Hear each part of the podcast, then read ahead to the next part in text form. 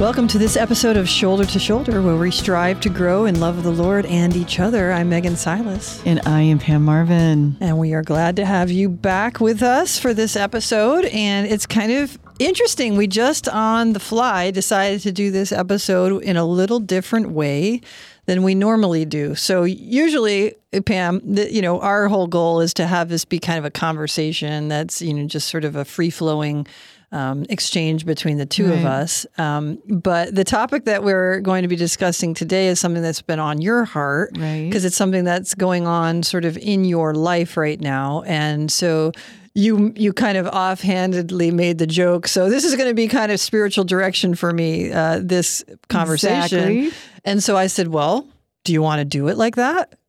Because the reality is is that um, the relationship of spiritual direction and the and the manner in which you have a conversation is much different than what we do here Very different. as spiritual friends. And so we decided that it would be kind of an interesting way to do this episode. So it would have a double um, thing. It would just kind of change things up in a way and have a little bit of a unique dynamic. But it also give some of you who haven't experienced spiritual direction a little insight into what that looks like, what that sounds like, mm-hmm. and um, so Pam is so brave and so beautifully open and willing to be vulnerable that she said, All right, let's do it. So let's that's how it. we're going to mm-hmm. be functioning in this uh, episode where I'm going to be in the position um, as the director and I'm going to be responding to Pam in that mode. And so, uh, hopefully you'll see that it's a, a lot different uh, dynamic than than what you normally a are. Different kind of conversation. Here. And another thing I like about this idea, Megan, before we keep going forward, is that the questions that you will ask me, I try to recreate in different circumstances. Mm-hmm. Like, what would Megan say to me in these situations? You know, so right. I, am hoping as you're modeling this, that that's also going to trigger in people when they're in in situations where they're desiring spiritual guidance. It's like, you know, what would a spiritual director say to me to make me ponder or go deeper in this instance? So let's get going. Okay, so um, in spiritual direction, what I would always do is start with prayer. So let's do that. Okay. In the name of the Father and the Son and the Holy Spirit. Amen. Amen. Lord God, you have brought us here today. You preordained this moment before Pam and I ever decided to have this conversation in the manner that we're going to have it, it was on your heart and in your mind. So we know that you have good things prepared. So we submit ourselves fully to it. We ask that your Holy Spirit would guide us, that as we walk, walk on this path, trying to seek you more closely, to know you more fully, that we'd be very attentive to the inspirations of the Holy Spirit, to listen to His voice, to be guided by it, to maintain a total posture of trust and receptivity. We know that you have good things planned for this time, so we thank you for those good things. And dear Jesus, we thank you for being our Savior and we thank you for giving us such the great gift of your mother. So we pray her intercession during this conversation. Hail Mary, full of grace, the Lord is with thee. Blessed art thou amongst women, and blessed is the fruit of thy womb, Jesus. Holy Mary, Mother of God, pray for us sinners now and at the hour of our death. Amen. Amen. In the Father, and the Son, and the Holy Spirit. Amen. Amen. All right, so what's on your heart, Pam? Primarily, my mother in law, who's been very ill um, with COPD, is moving back into our home because it's getting pretty critical. She's pretty ill and she responds best to my husband. Okay. Um, not, she's been living with her daughter for so, quite some time now and it's not working very well. It's just not working. Mm-hmm. Um, mostly because of the progression of the illness and, and just the irritability right. of my mother in law that she's experiencing in her infirmity. So, my main thing is I'm prone to overgive. I'm prone to deplete myself completely in in hopes of, you know, there's that pleasing Christ and pleasing others, you know, and sometimes there's a battle between am I trying to please Christ? Am I trying to please others? I'm not really Mhm. sure. Where's that point? So I want to really set some boundaries for myself that I think are healthy. Um, supporting my husband as he becomes the primary caregiver, and then knowing where my boundaries are with him and with her, and how to protect my adult children living in the home as well uh, from any really negative Right. kind of possibilities. hmm So it sounds like as you enter into this place where your mother in law is going to be coming to live with you, there's definitely a concern that if you don't establish things very clearly from the outset, that you could find yourself in a place where you feel like you're becoming depleted. And so I know that you have had her live with you in the past. Can you talk about how that experience went and some of the things that, as you have the memories of that come up, what that's sort of bringing up in your own heart? Right. I've the primary thing is that I can look back in retrospect and say I didn't have appropriate boundaries. What does that mean? One of the things that happened was and this is this is this is actually no moral judgment on anybody, but she's a big talker. Mm-hmm. I mean, I don't know how someone can talk so much. and there's nothing wrong with that. She's an elderly, she's lonely, and she talks a lot. And I felt a sense of obligation to sit and listen to her talk. mm-hmm.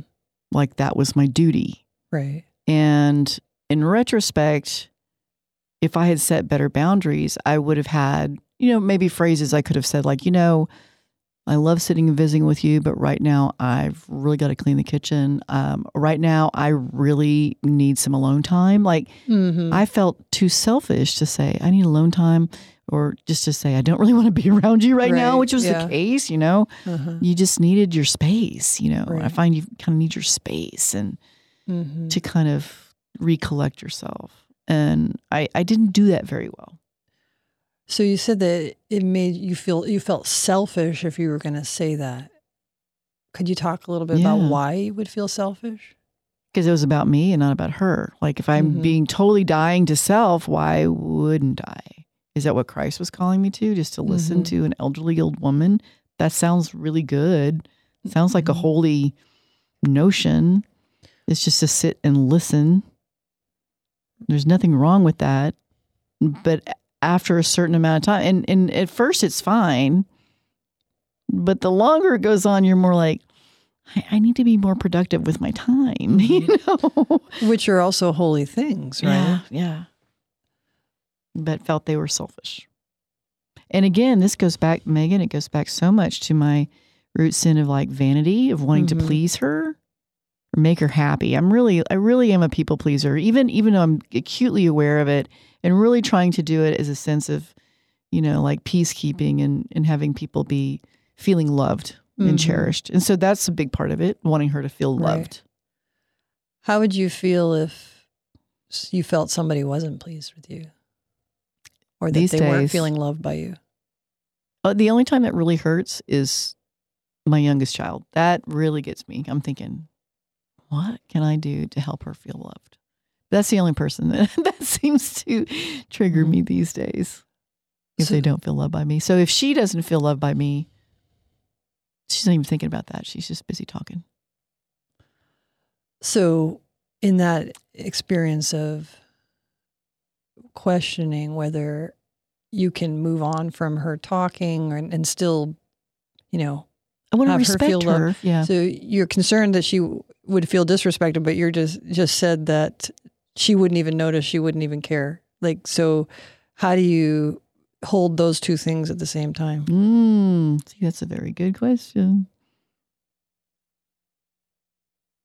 Because if I was in her shoes, that's how I would feel. Ah, okay. Talk a little more about that. Have you had experiences where you felt that? Yes. it, it, it, I wouldn't say it's such a serious situation, but in conversations with um, friends, sometimes good friends, even,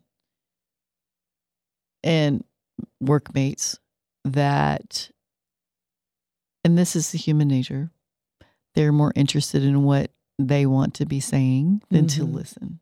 Right. And I've I've been trying to be a very good listener as well. But when I get cut off so they can talk about themselves, I feel very unimportant and unworthy, which is really one of my triggers is feeling Mhm. unimportant and unworthy. So it sounds like because you've had such a painful experience of having that happen in your own life, the idea that you would inflict that on somebody Yeah. else is very painful to you. Right. And that is boy, that's my MO Mhm. with the way I treat people. Absolutely. Mhm. Because of my personal pain of I've experienced and I'm a super sensitive person. I got to rem- remember this Mhm. is you're just a sensitive person. And you know, I want to be bigger than that and say just get over it and not worry about it. But it just doesn't work that way. Well, sometimes when we make statements like, well, I'm just a sensitive person, it dismisses the validity of our experiences where it that it says, well, I shouldn't I should, you know, I'm just I'm just kind of like that. I respond to things like that. But this feeling of not being listened to or that what is you're saying isn't important to the other person to feeling like you're not being validated by another person that is actually a significant thing to feel and it's I, I would encourage you not to just brush it off as i'm a sensitive person but that there's a place within you that perhaps has a need to be affirmed Yeah, see, I see it so different. to. I see it so differently though. What well I tell see, me how you see it. I it see it as I'm being selfish. it comes back to that a lot for you Yeah. huh? Oh yeah, for sure. are these is that word something that you've heard said to you or is that something that comes more internal It's more internal. No, no, people don't call me selfish generally. okay But- and when you hear that voice the telling saying selfish like talk about that how do you experience that what does it sound like where's Okay. it coming from So I have always kind of felt like whenever I'm starting to get irritated, agitated, um, that deep down, that's my personal problem. It's a selfishness of some kind that I, Mhm. if I, if I have a lot of peace and I'm in God's will, if I'm not in a lot of peace, then I'm not in God's will. So when I start to feel out of a lot of peace because I want the situation to be different, I feel like I'm not abandoning myself to God's providence, which I need to be better about mm-hmm. which we do, and that's a truth, but there's a boundary, and I have a hard time distinguishing that. Well, here's an example from scripture that maybe come to bear. Was Jesus being selfish when he turned over the tables in the temple? I still, I have a hard time with that one too. That just is so unlike Jesus. Well, what do you think he was up to? Like what he was trying to make a point. and was what was definitely his trying to make a point. Um, that the money changers were not welcome in his space. This was not a place. It was not appropriate. It was not a time for it. So there are times when to feel a lack of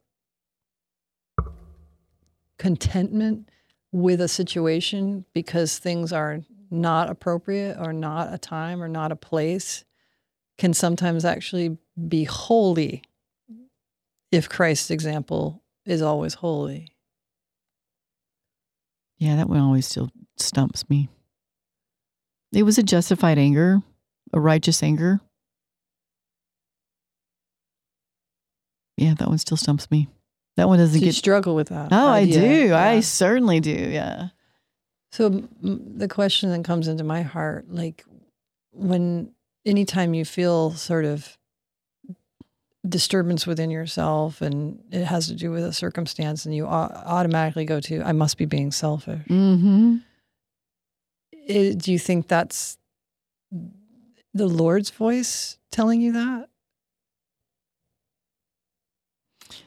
Well, To be perfectly honest, I would say there are times where that's true and times that it's untrue.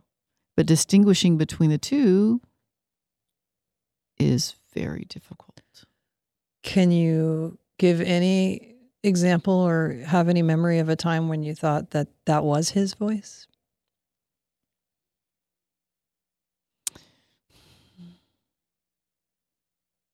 Yeah, I would say mostly I would say that when it comes to being very respectful and kind in my in my thoughts and words to my husband. Okay. So, and how did it sound when he would encourage you to not be disrespectful or impatient with your husband? More of a you need to step back and start pondering what you're doing and and see how that's that's really not okay. So it encouraged you to step back, rethink, take a look, that kind of thing. Yep. How about when it doesn't seem like it's from him?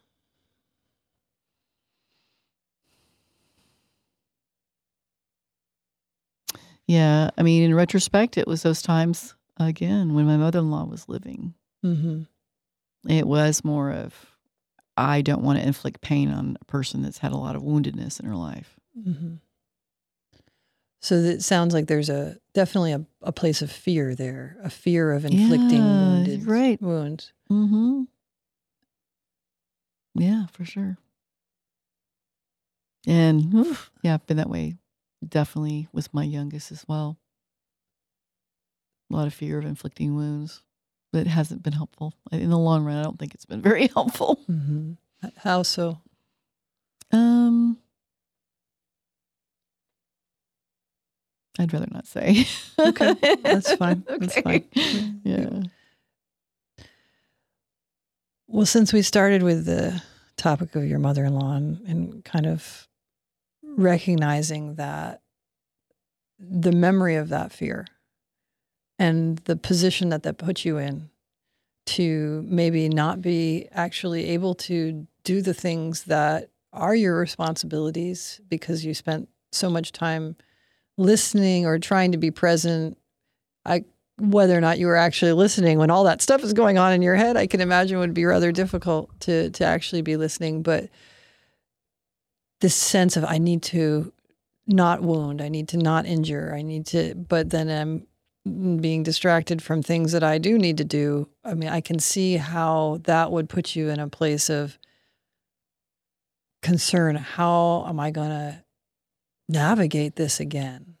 Right. And and what I'm seeing as you're saying that, Megan, too, is that it was then becomes a self inflicted wound because it's not healthy for me. It, it like it just depletes me of my joy. Mm-hmm. It depletes me of that peace. Can you put a name to that wound? What would that wound be called? That self inflicted wound? Oh, you're really challenging me now. Um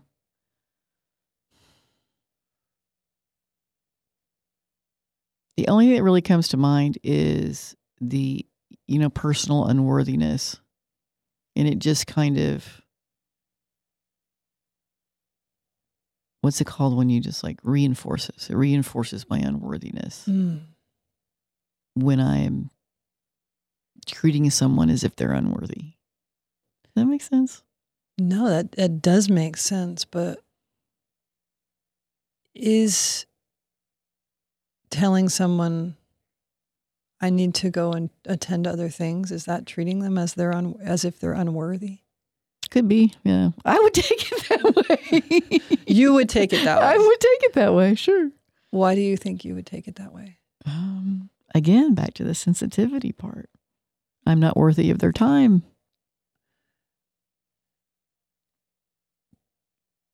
That's a particular sensitivity. So let's not generalize it. Okay. That's like really that particular sensitivity. I don't feel like people think I'm worthy of their time. Can you recall the first time maybe you ever felt that? Oh gosh, yes. Yeah. It goes way back. to childhood, of course. And what what part of childhood? Where in your childhood? Where in my childhood? I, um, it was after my parents had divorced, and um, I was wanting my mom's attention, Mm-hmm. and she was merely reading a book, Mm. but I couldn't get her attention. And what did your little girl heart feel when you see her reading a book? It well, in the memory, it was unworthiness, abandonment. That feeling like maybe mm, I'm not even as interesting Important. as a book. Oh yeah, for sure. And did you, when you felt that, do you remember like saying anything to yourself other than, boy, I feel really unnoticed or unworthy of attention? Was there any sense of, and so, like a kind of a, I must not be that important. Probably that was it. so you feel like you kind of internalized that idea? Oh, sure. And so, do you feel that when you function out of that place, that painful place of not feeling attended to and important, that perhaps there was maybe a vow that was made? I know I don't want to make Mhm. ever anyone feel this way. This feels so bad. I don't want anyone else to feel that. Right. I- you know, I don't know that I ever consciously made that, but I started to live my life that way as a parent for sure. Mm-hmm. Want you know, we all strive to improve in ways upon like, well, my parents did this way and I'm going to do it a different way. And we still make our Mhm. own mistakes where our kids will then say, well, I'm going to do it this way and not that way. yeah. I'm sure of that So- now. In that moment when your mom was reading the book and you were looking for her attention, in a really vulnerable time, right? Your parents had broken up. So there's that sense of maybe there's some feelings of abandonment and who's there for me and Mhm. is somebody going to be there for me? Was it true that you weren't valuable, that you weren't lovable? Not at all. Not at all. I can see that now as an adult, but at the time, no. Mhm. Have you ever thought about where Christ was in that yes. moment? Oh, yeah. This is this has definitely been one of those imaginative prayers that I've Mhm. gone back to time and time again to heal the memory. hmm Um, and he was there all along. And what was he thinking and feeling? And Well. I, I don't know. I just remember when I first realized that, you know, because I looked around everywhere to see where he was in the moment, and he was behind me, Mhm. and I couldn't see him, but he had his hand on my shoulder, saying, Mhm. "I'm with you always." okay, so he was being very present to you, Even though I couldn't see him, mhm. loving you. he wasn't right in front of me. Right. hmm So, with that memory, that understanding that so much of those feelings, those sort of knee jerk, I don't want anyone to feel that they're unattended to or unworthy of my attention, or I don't want anyone to be hurt by me because that pain, I don't want them to feel. How could bringing Christ into a moment where that fear rises in you could change that moment for you. Imagine that. Imagine you're in a moment with your mother in law and she's talking, talking, talking, and you're feeling the pressure of, I have other things to do. I really need to separate myself from that situation. But I'm, but the fear rises. Oh gosh, I don't want to hurt her feelings. I don't want her to feel rejected. I don't want her to feel un, unwanted by me.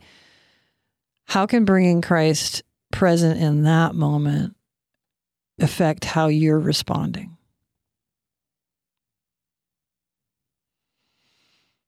Well, let's start with what the way I've processed it in the past was I need to be I need to see her as Christ and Okay. listen. I need Mhm. to see her as Christ and just listen. And that's where I started. And so then I would get stuck, and then I could just feel my blood pressure rising as uh, uh, my mind started going to all those things I needed to do. Okay, here's a here's a question for you then. Sometimes, as much as we should see Christ in others, we can identify the other so much with Christ that we overlook the fact that they aren't behaving like Christ. So, would Christ talk and talk and talk to such a extent that you were being kept from duties that are important to your vocation without any concern that that was happening?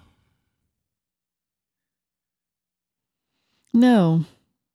Yeah, actually, I'm kind of called to mind to the Martha and Mary scene with G- Jesus as you're saying that. What is coming to mind with that? Um, they kind of, I, I mean, I'm feeling like I was a little bit more Martha in that situation. Like, oh, I've got all this stuff to do. And not as much Mary. I don't know. Mm-hmm. Kind of where I go with that. See, I can, oh, Right. I, I am the world's greatest at making myself the bad guy. So good at it. So good.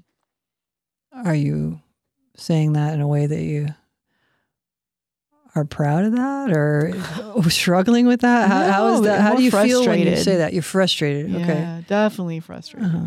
Because that's definitely been something I've done You feel like that's a, all of my adult life. and what are you trying to achieve by that? And I think it just reinforces um, my unworthiness wound. It Okay. reinforces that over and over again. Mhm. So I've been collecting evidence for you know fifty Ah. years about my un- unworthiness. Yeah, definitely been doing that. Still collecting it for sure. You know what that sounds like? Yeah. They call the enemy the accuser. Mm, that's so true.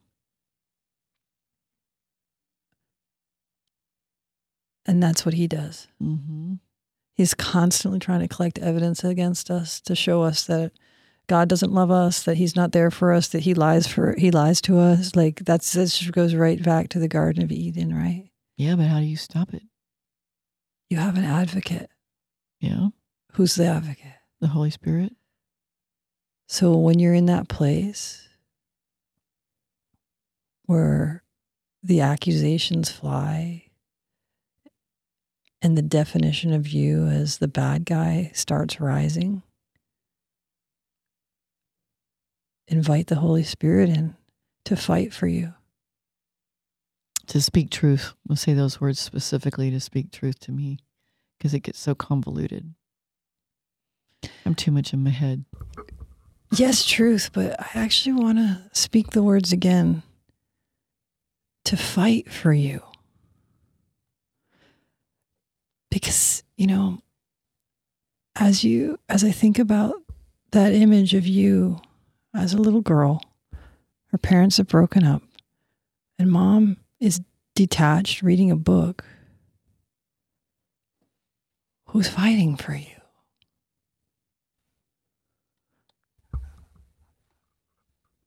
I know. I know. There's a beautiful phrase that we say in the, I believe it's in Vespers. There is no one that fights for us but you, O Lord.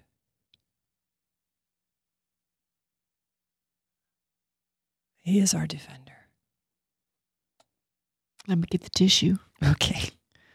And just to say that that is so common in spiritual direction it's totally cool and not Yeah. uncomfortable and it's just that's that's where the Lord speaks to the heart. Yeah, I've always I've always known that when the tears start to come, that's one of the ways the Lord is telling me, ah, Mhm. there's something there.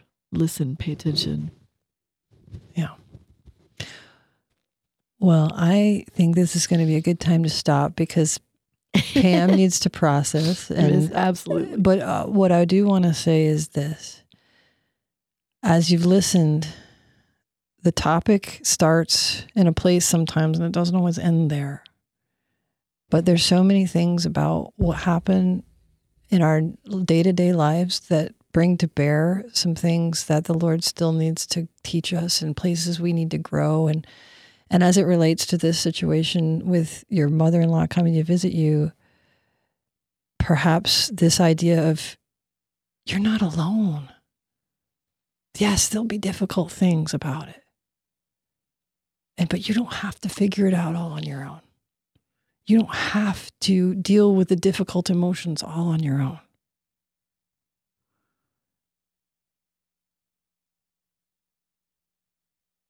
And that's part of the boundaries, right?